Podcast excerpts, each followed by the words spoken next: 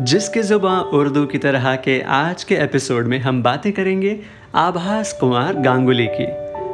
एक मिनट एक मिनट एक मिनट। आभास कुमार गांगुली ये कौन है? चलिए उसके पहले ये सुन लीजिए। हे हे हे हे। आहा हम्म, हम्म, हम्म, क्यों? पहचान गए ना? अरे मैं बात कर रहा हूँ ऐसे multi talented multi faceted India के one and only rock star Kishore Kumar साहब की। बचपन से ही किशोर कुमार साहब को मिमिक्री करने का बड़ा शौक था। इनफैक्ट जब भी कोई मेहमान उनके घर पर आते तो वो उनको उस ज़माने के popular singer K L Saigal साहब की मिमिक्री करके एंटरटेन करते। किशोर कुमार साहब का जन्म 1929 में 4 अगस्त के दिन खंडवा इस शहर में हुआ था, जो कि मध्य प्रदेश में है। किशोर कुमार, अनूप कुमार एंड अशोक कुमार, ये तीनों भाई थे। एंड इनकी एक बहन भी थी who was married to a very well known producer of that time S Mukherjee साहब। Okay here is one funny story Ashok Kumar साहब, ये तो बहुत एस्टैब्लिश्ड और बड़े वेल रिस्पेक्टेड एक्टर थे उस ज़माने के। तो किशोर कुमार जिनका अब तक कुछ नाम नहीं हुआ था, वो उन्हें शूटिंग्स में अकम्पनी किया करते थे। As we all know Kishoreda का जो मिजाज है, वो काफ़ी मस्तीखोर था। तो शूटिंग्स के दौरान कैंटीन में बैठकर टेबल बजा बजा कर ज़ोर ज़ोर से गीत गाते थे। एंड आसपास के लोग उनको देख के सोचते थे कि दादा मुनि की तो बात ही और है। क्या क्लास है, क्या एलिगेंस है। और ये देखो इनका छोटा भाई। इनफैक्ट कुछ लोग तो यहाँ तक भी बातें करते थे कि दादामनी क्या फैमिली के सब लोगों को ही फ़िल्म इंडस्ट्री में लेकर आएँगे। लेकिन जो आदमी कैंटीन में सबको ज़ोर ज़ोर से गीत गाकर परेशान कर रहा था शायद उन्हें ये नहीं पता था कि एक दिन पूरी दुनिया इस आवाज़ की दीवानी हो जाएगी। वेल well, बातें तो चलती रहेंगी लेकिन अब समय आ चुका है कुछ खूबसूरत उर्दू अल्फाज को समझने का जिन्हें हमने किशोर दा के संगीत में सुना था। तो हमारा पहला गीत है ये। फ़िल्म का नाम है सफ़र, कल्याण जी आनंद जी का संगीत है एंड इंदिवर साहब के बोल हैं and the song is this जीवन से भरी तेरी आँखें, मजबूर करे जीने के लिए, सागर भी तरसते रहते हैं, तेरे रूप का रस पीने के लिए। इतना खूबसूरत गीत है, हर बार मैं सुनता हूँ तो दिल पे घल जाता है। इसका अंतरा भी उतना ही खूबसूरत है। मधुबन की सुगंध है सांसों में, बाहों में कमल की कोमलता। किरणों का तेज है चेहरे पे, हिरणों की है तुझ में चंचलता। आंचल का तेरे है तार बहुत, कोई चाक जिगर सीने के लिए। चाक जिगर, चाक इस वर्ड का मतलब क्या होता है? चाक का मतलब होता है कट या स्लिट या टॉन फटा हुआ। तो चाक जिगर का मतलब होता है टूटा हुआ दिल या ज़ख्मी दिल। चलिए moving on to the next song अगली फ़िल्म जो है ना, वो बहुत आइकॉनिक फ़िल्म है। फ़िल्म का नाम है चलती का नाम गाड़ी। एक से बढ़कर एक गीत हमने इस फ़िल्म में सुने थे। But the song that I am talking about right now is पाँच रुपया बारह आना। ड्रामा से भरपूर इस गीत में हमने मधुबाला एंड किशोर कुमार के सवाल जवाब का जो सिलसिला देखा था, उसके तो क्या कहने इसके अंतरे में दो लाइनें आती हैं। खून दिल पीने को और लखते जिगर खाने को। खून दिल पीने को और लखते जिगर खाने को। ये गज़ा मिलती है लैला, ये गज़ा मिलती है लैला तेरे दीवाने को, तेरे दीवाने को। खून दिल पीने को और लखते जिगर खाने को। ये गज़ा मिलती है लैला तेरे दीवाने को। लखते जिगर लखते जिगर का मतलब होता है जिगर का टुकड़ा। एंड गज़ा का मतलब होता है खाना भोजन। सो so, अगली बार जब ये गीत आप स्टेज पर कूद कूद कर गाएँगे तो इन वर्ड्स का मतलब ध्यान में रख कर गाइए आई एम श्योर आपको बहुत मज़ा आएगा। बाय द वे आपको पता है पाँच रुपया बारह आना इस गीत की इंस्पिरेशन कहाँ से आई थी? किशोर कुमार साहब जब कॉलेज में थे तो वो होता है ना, हम सब कैंटीन में जाकर खाना खाते हैं, उधारी पे खाना खाते हैं एंड जब कैंटीन वाला पैसे माँगता है तो हम बोलते हैं कि हाँ हाँ लौटा दूँगा, क्या जल्दी है। वैसे ही वो कैंटीन वाला भी किशोरदा के पीछे पड़ गया था कि अरे भैया, मेरे पाँच रुपये बारह आने कब लौटाओगे? And like all legends take inspiration from real life the makers of this song also took inspiration from this real life incident चलिए, अगला जो गीत है ना, वो मुझे बहुत ज़्यादा पसंद है। The song is from the movie Manmauji. Rajendra Krishan साहब के बोल हैं एंड मदन मोहन साहब का संगीत है। मदन मोहन साहब जो अक्सर सोलफुल म्यूज़िक के लिए जाने जाते हैं, उन्होंने इस गीत को इतना खूबसूरत बनाया, इतना फुट टैपिंग बनाया, इतना चुलबुला बनाया, जो हर आदमी के मन की बात होती है, ऐसे बोल राजेंद्र कृष्ण साहब ने लिखे हैं। वो पूरा कितना होता है पता नहीं but anyway the song is this ज़रूरत है ज़रूरत है ज़रूरत है। एक श्रीमती की, कलावती की, सेवा करे जो पति की। ज़रूरत है ज़रूरत है ज़रूरत है।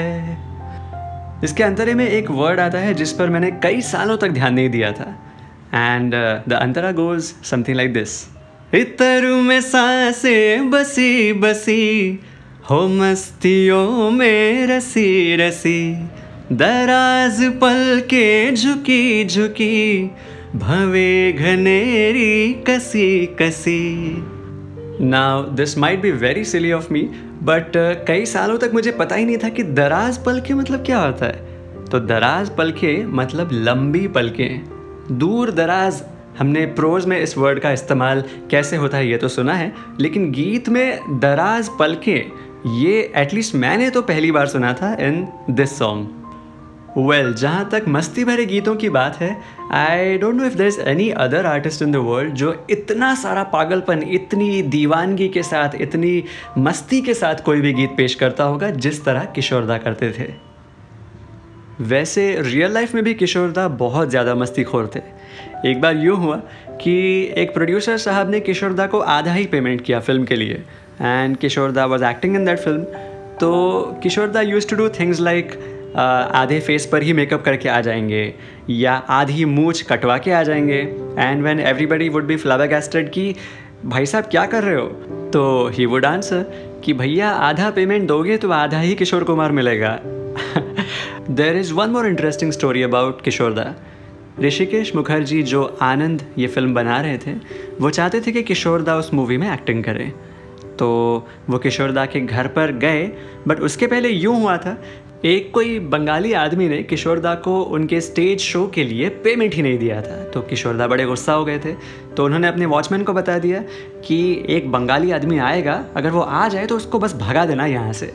अभी वॉचमैन को क्या पता कि कौन आया है। जब ऋषिदा उनके गेट पे पहुँचे तो वॉचमैन ने पूछा, नाम क्या है? तो उन्होंने बताया ऋषिकेश मुखर्जी।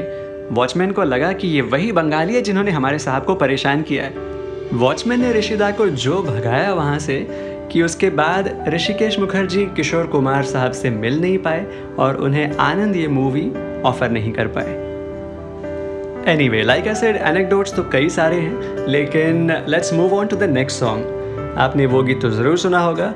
छोड़ दो आंचल, जमाना क्या कहेगा? इस गीत में एक वर्ड आता है again that word confuse me for a lot of time and उसका अंतरा कुछ इस तरह है। यही दिन है, मस्ती के सिन है, किसको ये होश है, अपना बेगाना क्या कहेगा? यही दिन है, मस्ती के सिन है। मैं सोचता था कि मस्ती के सीन है, जो इंग्लिश वर्ड होता है ना, scene but I was completely wrong this is an Urdu word सिन सिन का मतलब होता है उम्र एज तो वो कहते हैं कि यही दिन है, यही मस्ती करने की उम्र है। किसको ये होश है, अपना या बेगाना क्या कहेगा? सिन इस वर्ड के साथ हमने कम सिन इस वर्ड को कई बार सुना है। So that's what the word means sin means age उम्र। हम सभी ने किशोरदा की मस्ती वाली साइड तो देख ली। लेकिन क्या आपको पता है कि वो उतने ही नरम दिल भी थे?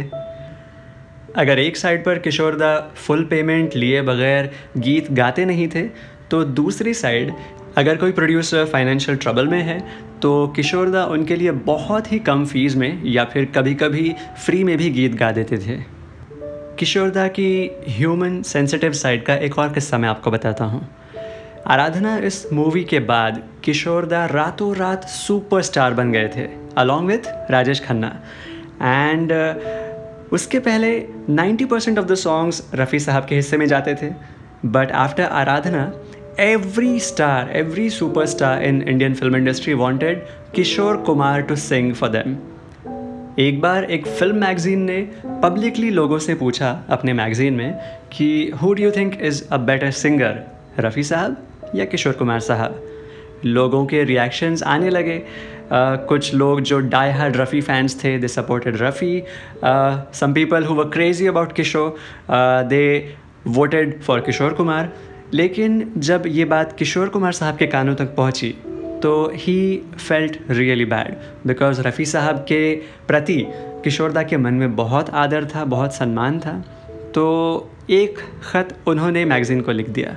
कि प्लीज़ ऐसी बचकानी बातें करना आप बंद करिए। And it really hurts me to see कि आप मुझे मोहम्मद रफ़ी जैसे लेजेंड के साथ कंपेयर कर रहे हैं।